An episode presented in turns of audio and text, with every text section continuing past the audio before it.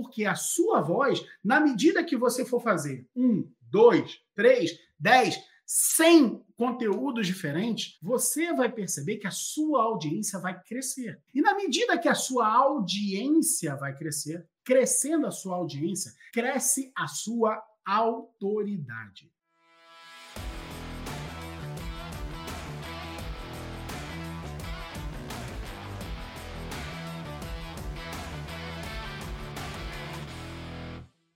Então, a gente começou, no momento que a gente palestra, a gente passa então a ser percebido como autoridade com esse emblema, não só pela quantidade de pessoas, mas pelo fato de estar ocupando aquele púlpito da palestra, aquela condição de palestrante. E aí nasce então, nasce, já existia né, o Facebook, mas o Facebook começa a ganhar força no Brasil e passou a ganhar ainda mais força quando o Facebook compra o Instagram. E quando o Facebook compra o Instagram, a coisa começa a se é, é, a crescer ainda mais. Porque a gente passa então a ter duas redes. E a gente descobre que também era legal se a gente colocasse vídeos no YouTube. E com isso a gente percebe que uma palestra nossa chegava a 200 pessoas, quando muito. Mas quando eu postava nas minhas redes sociais, eu conseguia ter muito mais gente, muito mais gente assina, assistindo cada um daqueles vídeos. E veja, uma coisa que é importante você perceber: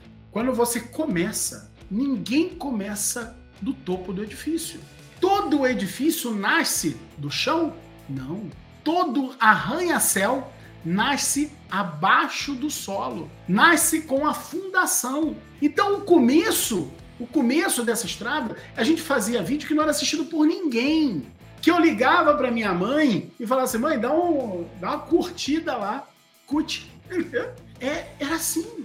Então o começo, o seu começo, vai ser assim. A questão é: você está disposto a atravessar isso? Eu tenho eu não sei se vocês repararam lá no começo, eu tenho, nesse momento aqui, 67 mil seguidores. E por que, que eu não tô nem aí para a quantidade de seguidores? Porque seguidor não significa o tamanho da minha audiência. Às vezes você fala assim, ah, eu tenho 50 seguidores, eu tenho 100 seguidores, tá? E é muito pouco. Não, vamos olhar o tamanho da sua audiência. Se você já faz conteúdo, a maioria das pessoas que já fazem conteúdo, ao clicarem em sites, vão ver o seguinte dado aqui, ó. Contas alcançadas apesar de eu ter 67 mil seguidores, olha só a quantidade de contas alcançadas só nos últimos sete dias. A minha audiência, a minha voz foi, foi ouvida por 648 mil pessoas. Eu tenho só 67 mil seguidores. E a minha, minha, a, a, o, o meu conteúdo foi assistido por 648 mil pessoas. Repare que apesar de ser 648 mil, eu tive uma queda, peraí, eu tive uma queda, olha aqui, ó, de 57%, porque na semana anterior foi muito maior que isso.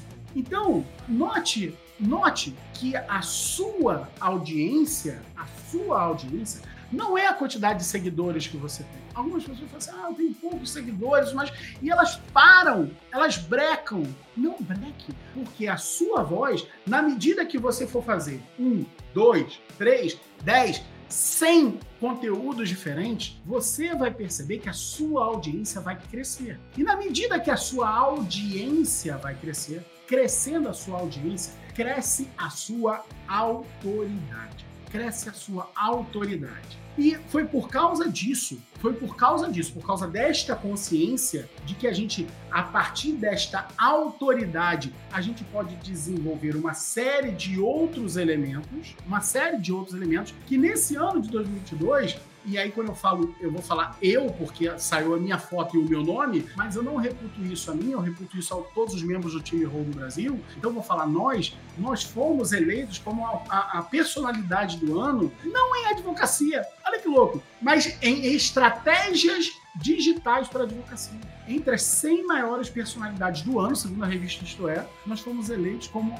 estrategista digital para advocacia foi é, é, é impressionante. Por quê? Porque a gente conseguiu construir. E veja, eu nem falo isso para todo o serviço de advogado. Eu falo isso exclusivamente para o trabalho com holding familiar. Então tem muita gente hoje replicando o que a gente faz em outros serviços de advocacia? Tem, mas a gente faz isso direcionado para o trabalho com holding familiar. Então foi a partir dessa construção que a gente falou assim, pô, beleza, agora que estratégias a gente pode acoplar? E aí a gente passou a estudar e a revisitar a nossa forma de fazer aquela, aquela então palestra que eu fazia, despreparado, agora com novas técnicas, é, me preparando e estudando formas de vender melhor.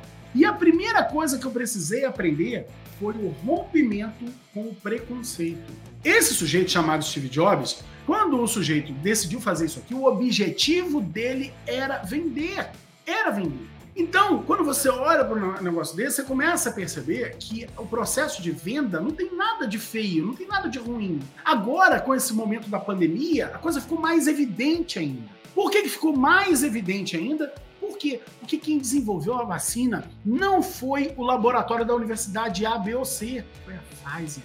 Foram, foram outras é, é, empresas farmacêuticas, cujo objetivo era vender. Então, o processo de venda moderno deixou de ser aquela venda que tenta engrupir as pessoas, tenta o rolando lero, para ser um processo que causa o benefício do ser humano, que traz benefícios para a sociedade. Então veja, o primeiro passo seu é romper esse preconceito, porque se você tiver preconceito, você não vai conseguir gerar conteúdo, não vai conseguir gerar informação, não vai conseguir primeiro dar informação para o povo para depois querer vender alguma coisa se você tiver preconceito. Por quê? Porque o seu preconceito vai falar assim: ah, mas eu só estou interessado em vender. Não, eu estou interessado em ensinar. Eu estou interessado em levar informação para as pessoas. Mas eu sei que ao fazer isso, isso vai potencializar a minha capacidade de vender.